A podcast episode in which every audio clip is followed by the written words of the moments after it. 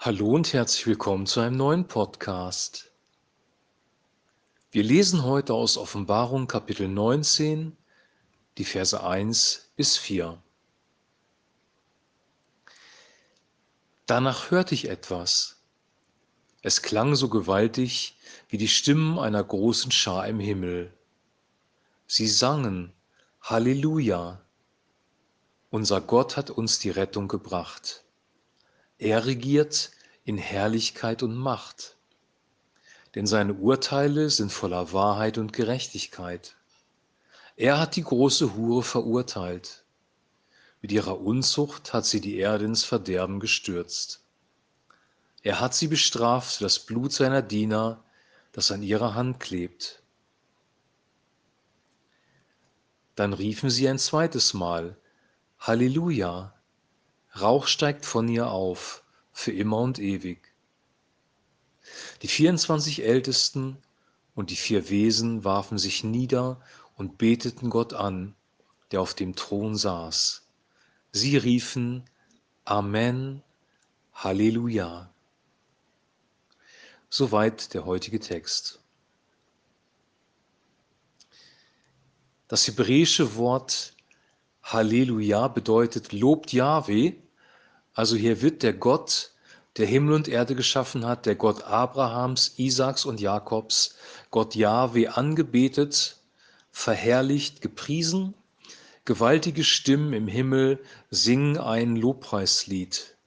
In diesem Lobpreislied geht es darum, dass Gott regiert, dass er Herrlichkeit und Macht hat, dass er Rettung gebracht hat den Menschen, die auf Erden leben, indem er diese Stadt Babylon gerichtet hat.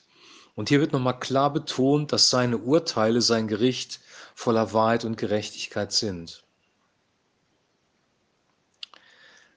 Dann kommt ein zweites Lied, wo wieder mit Halleluja begonnen wird, also lobt Yahweh, Rauch steigt von ihr auf für immer und ewig.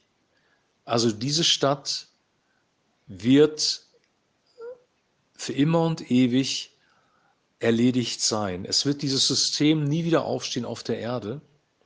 Und dann werfen sich die 24 Ältesten vor dem Thron Gottes und die vier Wesen nieder und beten Gott an, der auf dem Thron ist. Und dann wird nochmal das Halleluja ausgesprochen. Also offensichtlich ist hier eine große Erleichterung, eine große Freude, ein ja, ein Erkennen der Erlösung, ein Anbeten Gottes im Himmel, weil er dieses Gericht ausgeübt hat. Und das hat damit zu tun, dass ja diese babylonische Stadt beziehungsweise dieses babylonische Weltsystem die Menschen eigentlich gequält hat, besonders die Gläubigen. Es war ein unchristliches, finsteres, dämonisches System und dieses System hat Gott zum Ende gebracht und deswegen beten alle Akteure im Himmel Gott letzten Endes an und singen ihm dieses Lobpreislied. Es ist Freude im Himmel, weil etwas Neues kommen wird.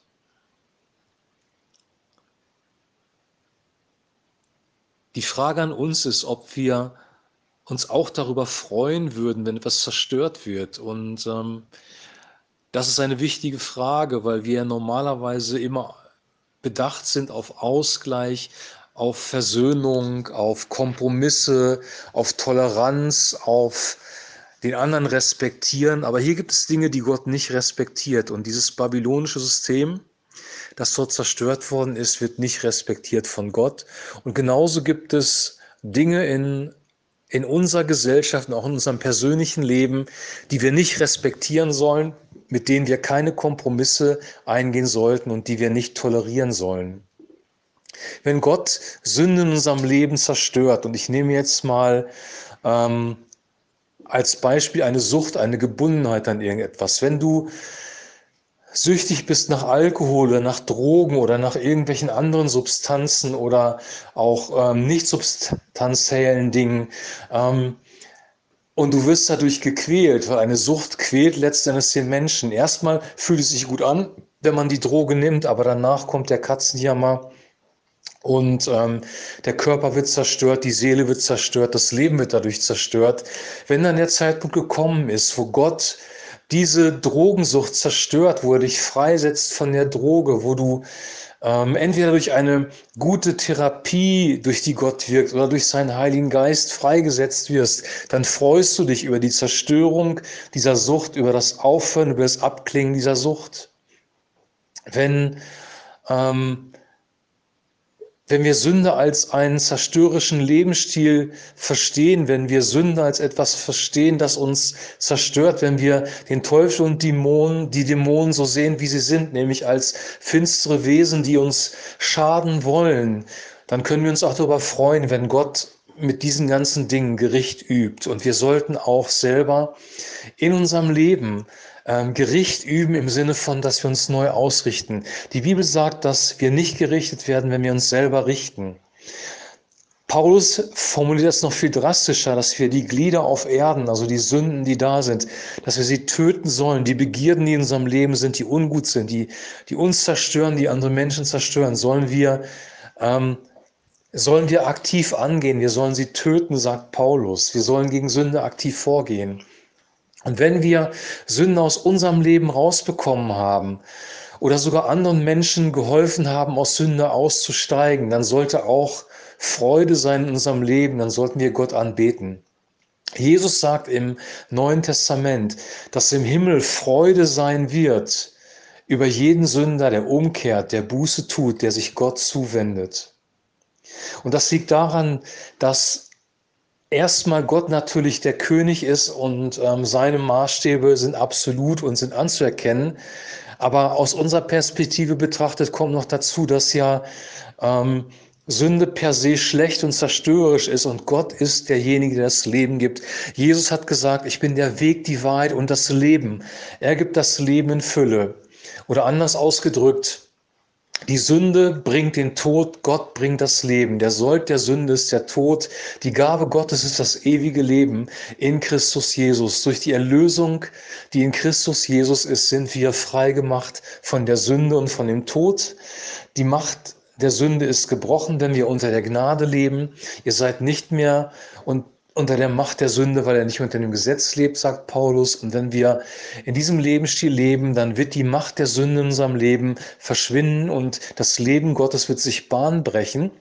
Wir werden eine viel bessere Lebensqualität bekommen und deswegen ist auch, ähm, ist auch angemessen, ihn anzubeten ihm dafür zu danken. Oder anders ausgedrückt, wenn wir jetzt ähm, die ganzen Kapitel, die wir jetzt gelesen haben, in denen ja viel Düsteres vorkam, zusammennehmen und das Gericht Gottes, die Zornschalen, wir haben über die Zornschalen gesprochen, über die Zerstörung von Babylon, über den Antichristen, der auch noch letztendlich in meinem letztendlichen Kampf zerstört wird und abgesetzt wird. Wenn wir das alles sehen, dann ist es kein Grund für Furcht, dann ist es kein Grund ähm, zu erschrecken oder das irgendwie gruselig zu finden oder ungerecht, sondern die Gerichte von Gott sind wahrhaftig und gerecht, sagt die Offenbarung, und wir können uns darüber freuen, weil wenn die Finsternis weicht, ähm, dann wird das Licht zunehmen, dann wird das Leben zunehmen in uns und auch überhaupt in der Welt.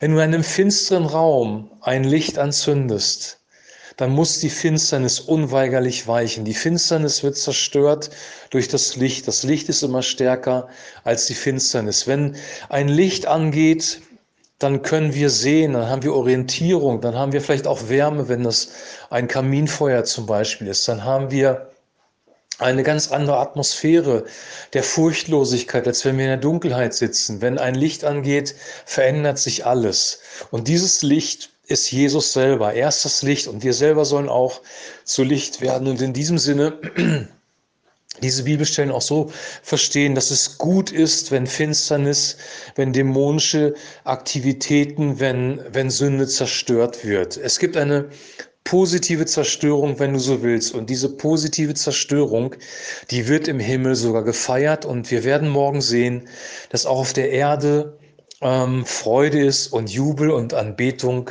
weil die Finsternis zerstört wird, denn die Finsternis hat Menschen gequält. Wir brauchen die richtige Sicht über das Gericht Gottes wir müssen wissen, es ist gerecht und es wahr. Und es wird am Ende des Tages echtes, gutes Leben hervorbringen. Und nur so können wir auch die Gerichte, die in der Offenbarung sind, in einem positiven Licht sehen. Hier in dieser Szene wird Gott wirklich gepriesen. Halleluja.